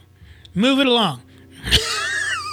she was trying to trying to ask Eugene Carroll if she was more famous because Trump said he defamed, you know, because of his the whole thing and the, you know, and just just ridiculous. But uh, anyway, Well, you hear about being the, the, the, the, the choice between being pretty and, and smart. right. Yeah, she can you- fake smart. She- that was on some right wing t- show she was on. She, can't really. She, she she's not faking the pretty. Yeah, they asked her if she'd rather be pretty or smart, Mm. and she said pretty because she can fake being smart. but also the the just I, I don't get this either. I don't know. Well, apparently, obviously, she's never you know been in a trial before. She's made a lot of uh, deals for people to uh, pay their parking fines at the parking garage she was hired at. I mean, that's the extent of her law experience. But the kind of same thing as this case, isn't it? I mean, you know. well, th- the thing is, is that the sense of entitlement where she can tell the judge, "You can't talk to me like that." I- It's like where where is this sense of entitlement coming from? I'll tell you what it's coming from: abject youthful ignorance and uh, arrogance from that ir- ignorance. Mm-hmm. And I, I got to say, it's rather bothersome because it seems to be the model that is being uh, mimicked elsewhere in our society. Because I've been seeing it lately also from people of a certain age, shall we say. Hmm. Yeah. Yeah. So anyway, it's just you know, I, I the the the whole his behavior at this trial, it's it's all for public performance. It's all for campaigning. You know, the the the His jury. little display in court when when he's shaking his head and, and, and begging for the judge really to throw his ass out, and the judge says no. yeah. Well, he knows. I loved it. He's going to immediately go out and fundraise on it. That's why he's not going to do Yeah, it. it was like yeah, I tell that joke about the masochist and the sadist. You know, the masochist asked the sadist to beat me, beat me, and the sadist said no. now you know why Melania wouldn't. Oh, I'm sorry. Go ahead. Go no, no. Go ahead. I was just going to say real quickly. Now you know why Melania wouldn't let him in the car. Hmm, right? well, well, it's I 'cause mean, Trump it's got to be a little bit perturbing where this guy uses even his dying and then dead mother-in-law as a political gambit. Of course, he did the same thing with with uh, Ivana. Well, he- he's not at his low yet. He's, Well, the only he's- difference he's- between the only difference between Ivana and uh, Melania's mom is that um, Ivana has a lot of you know Donald Trump stuff buried with her, and uh, Ivana's mom just said, "No, I'm not going to do it. You're not going to put me in a golf course." There you go. Yeah. Well, uh, so uh, uh, CNN had Kara Scannell in the in the courtroom, and this was her reporting. It's Kara Scannell has more from outside the courthouse. Kara, what are you, what are you learning from inside? So, Kate, E. Jean Carroll's been on the stand for about an hour. There was a slight delay because of jury transportation issues, but she kind of started out out of the gate laying down what this case is about, and that is the potential harm that she received when Donald Trump denied her allegations of rape and then said that she wasn't his type and that she made it up to sell a book. So, what she testified to right at the start was she said, I'm here because I was assaulted by Donald Trump, and when I wrote about it, he said it never happened. He lied and he shattered my reputation. So, right as E. Jean Carroll said that, Donald Trump, who is facing her, sitting at least three tables back from her, he was shaking his head side to side in a sign that it never happened. And this is, of course, the issue in this case. So, she has been, mostly been giving background about her growing up, how she made it um, as an advice columnist, and they've just now gotten to the part of this story of what happened after she published her book with the rape allegation and Donald Trump began making his statements. So, beginning to show the statements that a previous jury has already found to be defamatory. The next phase will be getting into what happened after that. So, we've led up to this point so far. I mean, there's been a lot of objections so far during the trial, but Donald Trump otherwise is sitting straight ahead. He's passed a few notes to his attorneys, leaned over to his lead attorney, Alina Habba, whispering to her a few times, but no other grand reaction. It was just that first statement with Carroll saying what happened, Trump shaking his head side to side, that it didn't. The jury has been paying attention. They've been watching Carroll, watching her attorney ask the questions, uh, and this is now just really getting into what the heart of this case is. That is what happened to E. Jean Carroll after Trump made these statements that the jury had found to be defamatory, and then her, his attorney will have a, an opportunity to cross-examine her after that. I think they should give him 148, give uh, her 148 million dollars, like Rudy. There you go. that on top of the 370, They 370 should. million that in the civil fraud trial. You know, bankrupt him. Wouldn't would Melania love that shit? Yeah. Dad, you lost her inheritance. I think she might want to want to renegotiate her contract. Right. Yeah. right. Right. Right. So anyway, uh, uh, moving on. Uh, jo- um, uh, Kamala Harris was on ABC's The View. Well, let's talk a little bit about how you're going to go after the other side. Because some heavy hitting uh, Democrats are sounding the alarm behind closed doors. Uh, President Obama reportedly has said that he thinks the Biden campaign is too complacent when it comes to Trump. Uh, Representative Jim Clyburn has said the campaign isn't breaking through the MAGA wall. Um, Michelle Obama says she's terrified, as we are, uh, about the potential outcome of the election. Now, are, are you scared, first of all, what could happen if Trump ever became, God forbid, president again? And what are you going to do to stop the crazies? I am scared as heck. yeah. Which is why I'm traveling our country. You know, there's an old saying that there are only two ways to run for office either without an opponent or scared. So, on all of those points, yes, we should all be scared. Yeah. Mm-hmm. But as we know, and certainly this is a, a table of very powerful women, we don't run away from something when we're scared. We fight back against it. That's right. Mm-hmm. There you go, baby. So, right? Stand up, that's good. Uh, so many of us know when we are scared for the future of our children, do we then stay in bed with the covers over our head? Nope. No. We can't. We can't. Cannot. We cannot. And this is where this election requires rightly that President Biden and I and, and all of us who are part of this administration, we got to earn reelection. There is no question. We got to be on the road. Listen, since the, in the last two weeks, I've been to Georgia, I've been to Nevada, I've been to North Carolina, I've been to South Carolina twice in the first two weeks of this year. I will be out on the road. We have to earn the reelect. And we have to communicate what we have achieved. Yes. And, and that is going to be one of our big challenges. We've done a lot of good work. We need to net, let people know who brung it to them. and so we got to do that. Amen. Save this democracy, baby. That's right. We need to come out and vote blue. Get somebody to vote. Find somebody who ha- who isn't hasn't voted or won't vote, wasn't planning to vote, and get them to vote. Get them registered. Get them to vote.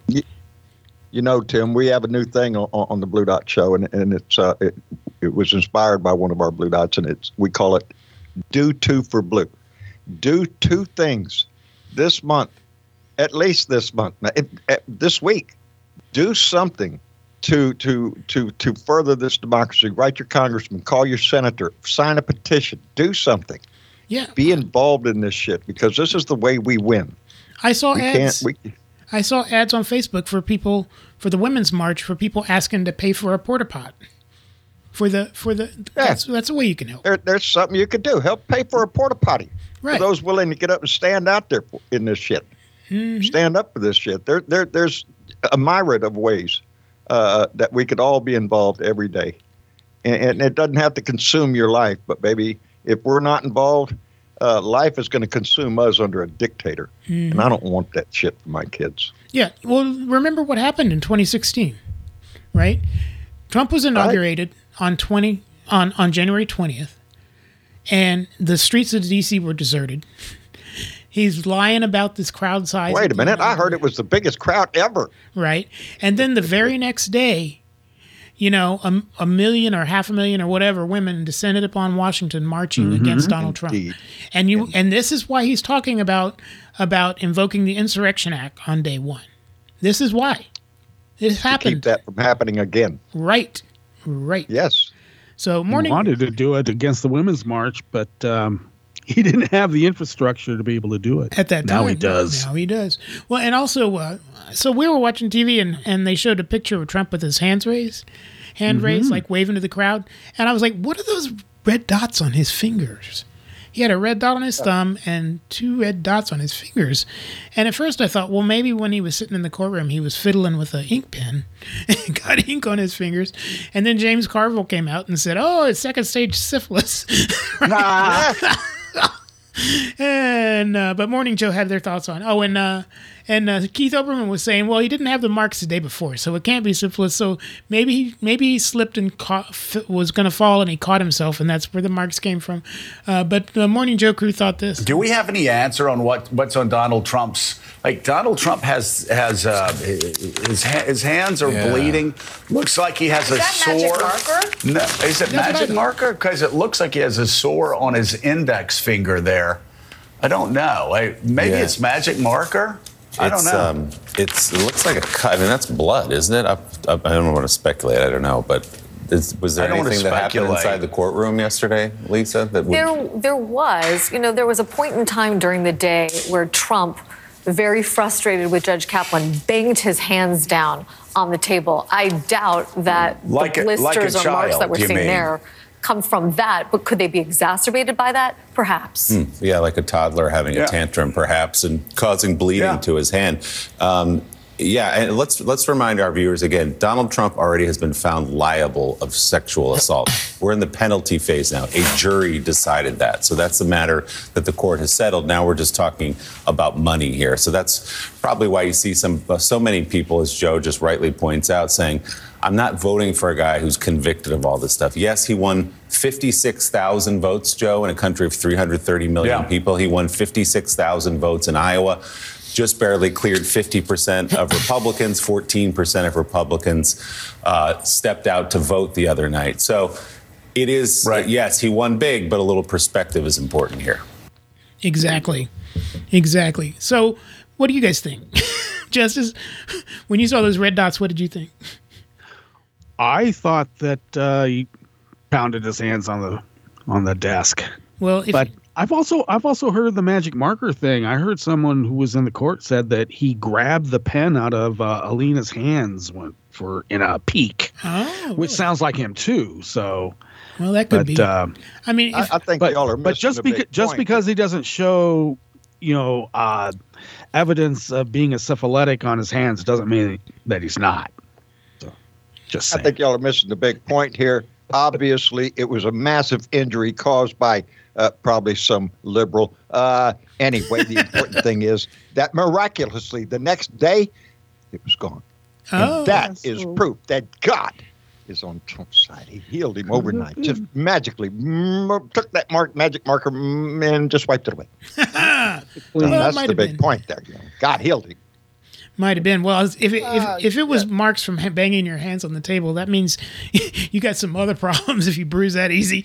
no kidding. right. But uh, But uh, anyway, then on CNN, uh, John Berman, Sarah Sidner, and Jeremy Saland, they, they did a little dramatic reenactment of the courtroom. With us now is former Manhattan prosecutor Jeremy Saland. And, Counselor, uh, we did just get word, by the way, that Judge Kaplan has taken the bench. And I'm very curious to see what he might say at the outset of this trial today, because I just want to go over once again the exchange between this federal judge and Donald Trump. Jeremy, we're going to do a dramatic reading here. I'm going to play the part of Judge Kaplan. Sarah's going to play the part of Donald Trump. Okay, here we go. Judge Kaplan says, Mr. Trump, I hope I don't have to consider excluding you from the trial. I understand you're probably very eager for me to do that. I would love it. I know you would. You just can't control yourself in these circumstances, apparently. You can't either.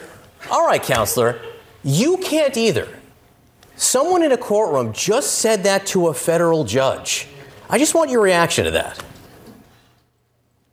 I, you know, Donald Trump has become the personification of the decimation, if you will, of, of law and order. And it's really, really disgusting that this is allowed to happen. But the problem that the judge finds himself in, and any judge who's before, or let me say that another way, any judge where Donald Trump is before him or her, uh, is really in a real bind because if you remove Donald Trump from court, you are going to give him what he wants, right? But if you allow him to speak and say the things that he does to cause that disarray, to cause that chaos, to cause through a complete wrench in the process, you are also giving him what he wants. We mentioned the other day about a tight leash. There has to be a mechanism to do that because if it were you or me, any of the, any of the three of us, despite your amazing acting skills, if it was any one of us, we would be held in contempt. We would be removed. We would be find ourselves in major trouble, and our credibility obviously would be obliterated. I just want to hit that point one more time because one of the things that Donald Trump always complains about is he's being treated differently here. It seems to me what you're saying, he may be being treated differently here in that anyone else who just told a judge you can't control yourself would have been held in contempt and thrown out right then and there. Mm-hmm. John, un- unequivocally, and, and none of us, for the most part, would have the gall to behave the way he does, and it, it's petulant and it's disrespectful. But he really believes he he has the ability and the right. More importantly, he believes he has a right to do so, and that's not the case. But it really puts the justice system in a bind because no matter what you do to this man, you will lose, and he will use it as a weapon. He will weaponize it, and that's frightening for for, for the process going forward. That's right. That's exactly right. Yeah, baby. That's exactly right. He's got the same plan for our country. Yep. And the thing is, is that I mean, this is a civil trial. Now, in, in a criminal trial, I don't think he's going to be able to get away with this much. Uh, but he's going to try. He's going to try. But I oh, I want to see Judge Chicken. Too bad they can't have cameras. in Let's the say Judge Chutkan throws him in jail for a few, in jail for a few days for his outburst in court or something. What do you think's that going to do to his popularity poll? Uh, It'll go through the roof, baby. Mm-hmm. Even though, even though it was a civil trial in in New York, I just wish that particular judge had like shackled and gagged him like Bobby Seale was. Well, they the- said what he what he could do is put him in a in a room with a video feed. Yeah, it's so like that a he call a can't- timeout. Yeah, so that he room, can't influence the jury, but he can still witness the trial. Yeah, but I like the idea of like gagging him, like uh, you know the guy in uh, Silence of the. You want that Whistles. visual? I well, I know. Put him in the room so no one can see him, but I still want him gagged and shackled. Right. I don't want anyone to see it. I want him to know that, that we mean business now, pal. Well, and then um, uh, this is a, a brief clip, but uh, Merrick Garland was speaking. We, you know, the, the, one of the trials for the former president, uh, Donald Trump, is scheduled for March. Uh, you know, some of the polling recently shows that three quarters of Republicans believe that he's being targeted uh, for political reasons. Uh, does it concern you that uh, that this public perception exists, and, and what can you do to try to change that? Okay. Um, of course, it concerns me. Um, what we have to do is show by the acts that we take that we're following the law, that we're following the facts. The um, um, prosecutions that you're talking about were brought last year. Um, and the uh, special prosecutor has uh, said from the beginning uh, that he thinks uh, public interest requires a speedy uh, trial, which I agree with. You agree with I do. And uh, the matter is now in the hands of the trial judges to determine when the uh, trials will take place. There you go. So basically, what he was saying there, and he, he did go on to say it, but it wasn't in that clip, unfortunately. Um, this supposedly 60 day rule that the Justice Department has does not apply in these trials because those only apply to investigations. So, two months before the election, they halt any investigations. But if a judge is already, you know, has already scheduled Put a trial date. Yeah. trial dates and stuff, the 60 day rule does not affect that at all. you don't get the you six, know- the 60 day pause f- in you know from September, October, November. You know, mm-hmm. he might be in the middle of a trial, especially if they start in August. But this, I don't know about this whole thing with Fani Willis, but I, I just, I, I still think this is a distraction too, the whole Fani Willis thing. But we're just gonna have to Of course it is. You, the the guy that uh, brought this is under indictment by Fani Willis as part of this fake elector scheme, and guess who that guy is? Mm-hmm. Roman, Oh, Mike pray Roman. tell who. Right. He's a Koch Industries Oppo Research uh, bone breaker, hmm and uh, he's just doing the work that he knows how to do.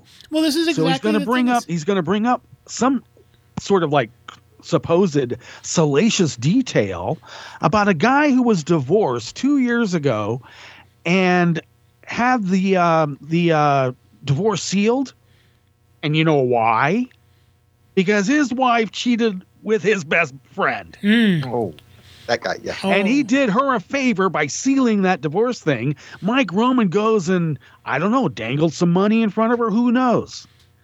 And so now they're saying, I, I, saw this on the on the news last night, like breaking news, that uh, the guy used his credit card to buy some plane tickets to go to a B and B with her, and and he paid with it from his salary. I I, I don't know. it's just stupid. Of course, it's a distraction. Well, this is exactly what they tried to do to the clerk for Judge Engoron. Exactly. It's the exact same playbook, over and over and over, and they fall is for this it every time. Not is this not obstruction? Is this not witness tampering? I you know, here's a guy who is under criminal in the open. indictment. Criminal indictment and he's pulling these stunts.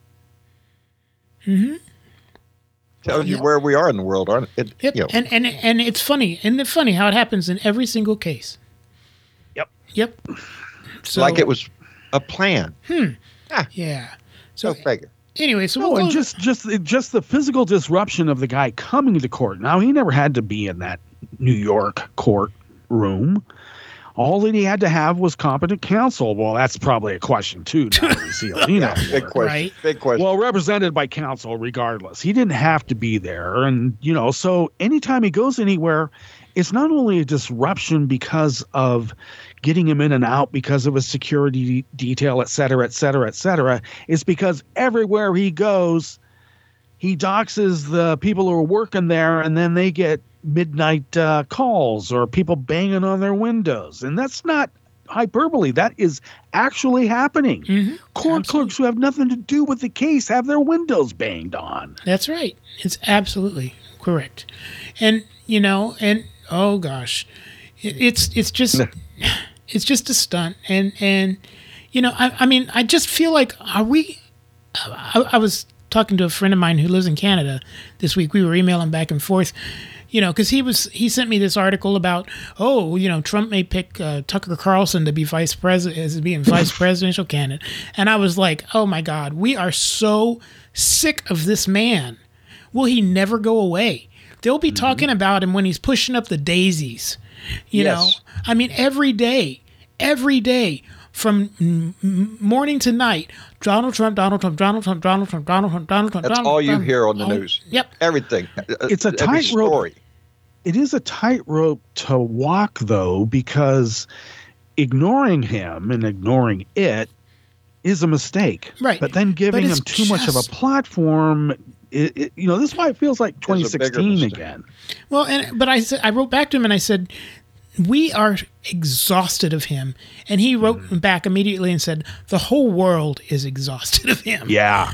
And that's the way. That's it. I mean, he's just. It's like you, you, the. You just want to scream, "Shut up!" See, that's why that, that's why I say when you like look at supposedly deep red areas like in the middle of Kansas and they came out and flipped like initiatives and and uh, uh, office holders. And you know of course it had to do something with Roe v. Wade but you know all of it as a whole I mean the the fatigue of a Trump and then the active the activation of you know our our basic rights being taken away, and then and then not only that, but but some sort of like lawful okay to just let women die because of you know someone's religious belief. I Religious would really, yeah. I, I would really just like to have a separation of their religion and my state of well-being. If we could have just that, that would be nice. Well, I, it's just like I you know, saw. I think that was suggested at one time. Separation. Yeah, church wasn't that state. weird? I don't know. It, it was an idea. I Right, don't yeah, yeah, it.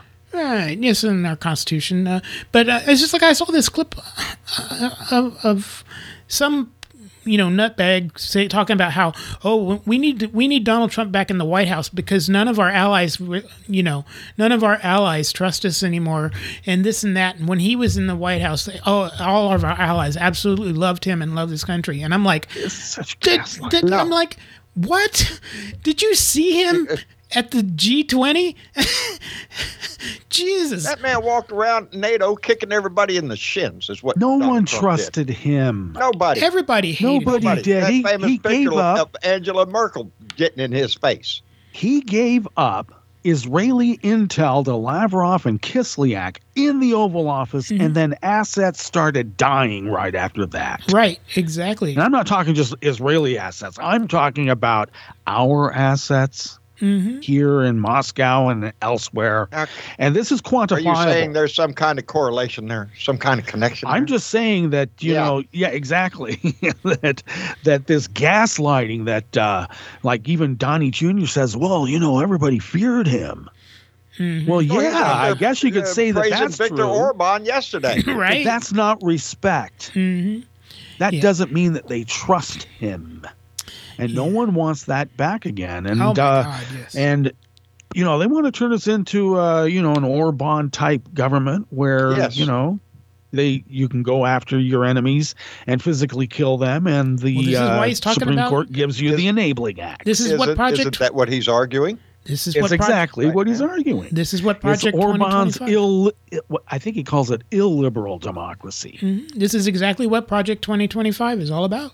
Yes, yes, replacing our government with loyalists. Mhm. It's a That's exactly solution. what it is. I tell everybody the 2025 project is a solution and it is also final. Hmm Yep. Well, we'll close out this. We'll close out this week's show with uh, a clip of uh, uh, ABC's The View, where they were talking about how Nikki Haley told us that this was never a racist country, right? Well, yeah, and I, I tend to agree with what you're saying. I've joined the anyone but Trump campaign Yeah, yeah. because I do believe he's an existential threat. And uh, you can criticize the other candidates all you want, but and I don't vote in these Republican primaries, but I'm to the point that we're doing no one a favor by ripping apart every option if Trump is the true Yeah. enemy, which I which I wish he they would come out and say because she has no shot at being in his administration. She also is not actually should not be pandering to MAGA. They don't want her. They will not vote for her. Aside Yeah. from the color of her skin, her beliefs are old school conservative. She's not a populist MAGA person. Right. And she's so I wish she'd stop doing But that. when you say that we shouldn't rip them apart, should we just let her say that America has never No, been a racist country? I'm not. Should that, we just let no Ron call out? Call, no, no, no. Excuse me. Let me tell you because we're LGBTQ. No inaccuracies, misstating the Civil War. Come for her. Right. But at this table, it's often been talked about. Well, Trump's going to win anyway. Never mind. And she's this, and she's she, she is a lesser evil to me. She is. So to no matter what she is, I think also giving proper airtime to not deciding before people have voted. It's just going to be. Well, you know what? I think we should give her the same airtime we gave Kamala Harris. If she wants to come here and she wants to explain to She us how. America has never been racism, Oh, I'd we be welcome happy her. to chat with her. Exactly. She ain't coming. She's not coming. I bet she doesn't Yeah. come here. Well, but But I the wanna hear that invitation is open. Yes or conversation. no? I have to agree, though, that she would not be an existential threat. I don't think, think that she would destroy the democracy that we- we've enjoyed for all, all these many years, and he would. People need to remember that. Yeah. Well, I don't know. I don't know. She might. If the if the if well, a Republican. eh, I, I'm trying to reconcile this thought that the, the Republicans are saying that uh, uh, we've never been a, Repu- uh, a racist nation with uh, Trump's uh, theme nowadays of poisoning the blood of America. Well, did you see the, the, the Yeah. clip of that one woman in Iowa, and they asked her if she would vote for Nikki Haley, and she said no, and they asked her why, and she wouldn't want to say it, but she did. Well, you know, uh, uh, uh, she's a she's a Muslim. Uh, A Muslim. uh, in, in other words, she didn't even know the difference between. I, I, I got a chuckle every time I heard Ramaswamy was in the Republican uh, field. Uh, just thinking to myself, yeah, how many Republicans are going to vote for that name, Ramaswamy? Well, they asked the inevitable MAGA diner attendee about that exact thing, and the guy said, oh, "I just don't trust him. I don't like his name. You know, it yeah, just- there you go. because it There you sounds. Muslim to him, even though it's you know I actually think it's uh, Punjabi, but I could be mistaken. Regardless, Yeah, he's a Brahmin, by the way, so you can understand why he has sort of like you know a little Well, bit these of are a people. Who, these are people who don't know the difference between Islam and and Hindu. See, this is the issue, and and you know that's why uh, out here in California and elsewhere too. I think even in uh, Michigan that uh, some Sikhs were killed right after uh, That's uh, right. 9/11. right. Mistaken for you know Osama bin Laden people. I, it's just the crazy stuff, you know. Yeah. So yeah, my uh, God's better than your God shit. the That's the all other that thing that just you know you can tell that old Nikki Haley and I th- and I really believe a lot of people see through this, not only within the you know MAGA world and maybe the the softer Republican world, but certainly you know among us as Democratic voters is just the pandering political acts that she will stoop to. Because it wasn't very long ago where she talked about growing up in racism and how they had to maneuver around it. Hmm. And her dad, you know, only being able to get a job at a historically black university, you know, because they would give him a job because they didn't care about his race, Right. for instance. Yeah. So you know her her origin story does just does not jive Doesn't with the match up, narrative. huh?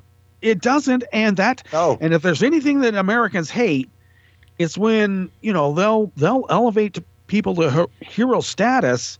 But once they start showing a little bit of like, well, you can't trust that guy. We were very quick to bring him down to earth mm-hmm. and beyond. Yep. Yeah. well, we got We're in for a ride, ladies and gentlemen. right. We're in for a ride. Yep, and we gotta we gotta watch the coverage Tuesday night of uh, of the New Hampshire primary, the big all night special because thirty minutes after the uh, the polls close, we'll be getting the results that Donald Trump is is won New Hampshire, and we'll say I'm shocked, shocked to find that gambling is going on in here. You're winning, sir. Oh, thank you very much. "Eh, "You're winning, sir. Thank you very much." Uh, I'm shocked. I'm shocked. Now let's pack up this service, this circus, and move it to South Carolina. let's right. go. yeah. So, all right. Well, J- John, tell people where they can check you out. Uh, you can find me on Facebook, on YouTube under a blue dot in Texas or John Bridevaux. Pick pick one, and you'll find me. I'm on uh, Instagram, on Threads, on Mastodon. Uh, you can find me somewhere. But the most important thing I can tell you, baby, is get ready for this ride. Our whole world depends on you getting out and, and, and doing your part. Do too for blue. But the most important thing is get your ass ready to vote, baby, because we need you. Absolutely, that's right. That's right. Oh gosh, I'm I I am just I, I, I sometimes I watching MSNBC and I get that sick feeling in my stomach. You know, I'm telling you, know, I put it in my language. Nobody stays in the fucking bunker. Everybody gets on the line, baby. That's that's right. the way we win. All right, thank you, John. Justice. You can find me on Netroots Radio five mornings a week. You can also find me on social media everywhere. It's Justice Putnam. And also over on Daily Kos as the poetry editor on Black Kos. All right, thank you, Justice. And you can find me just about on everything except the Twitty. Tim Corrimal on Facebook, Threads, Instagram, Spoutible, and Mastodon. Tim Corrimal at mastodon.social.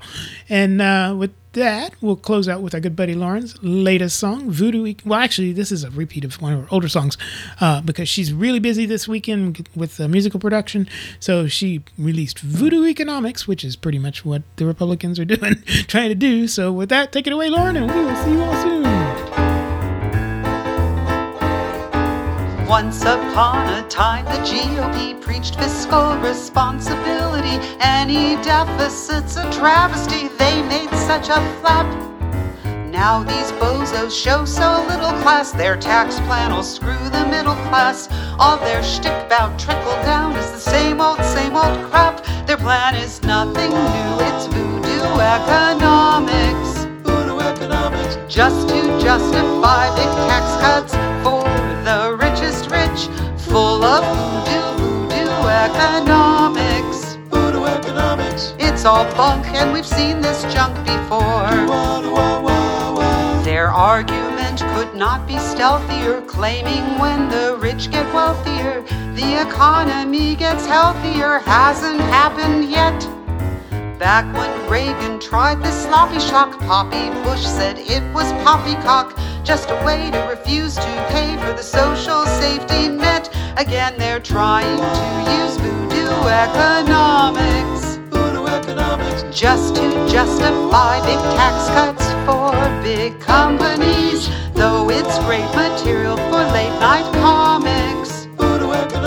It's all false, and we've seen this schmaltz before. Just look at Kansas versus California, where one cut taxes and one raised them on the rich. Now it's been verified the way we tried to warn ya. California rakes in the bucks, while the Kansas economy sucks. And still these hucksters and schmucks are stuck on bogus hocus pocus, like supply side voodoo economics, or whatever they wanna call it this time. We ain't buying all the math and facts are smack on my side. Voodoo economics, like each legit economist has said. Yet they're set on what's not true, like voodoo economics. Just to justify tax cuts for the 1%, for the few that's due to economics. Voodoo economics. This giveaway can't be defended. The poor are more likely to spend it, despite how they're trying to bend it. You who, it's voodoo economics. So don't let them blow up the deficit while 99% of us take a hit hypocrites are full of shifty hoodoo, voodoo economics. Do-wa-do-wa, do-wa-do-wa.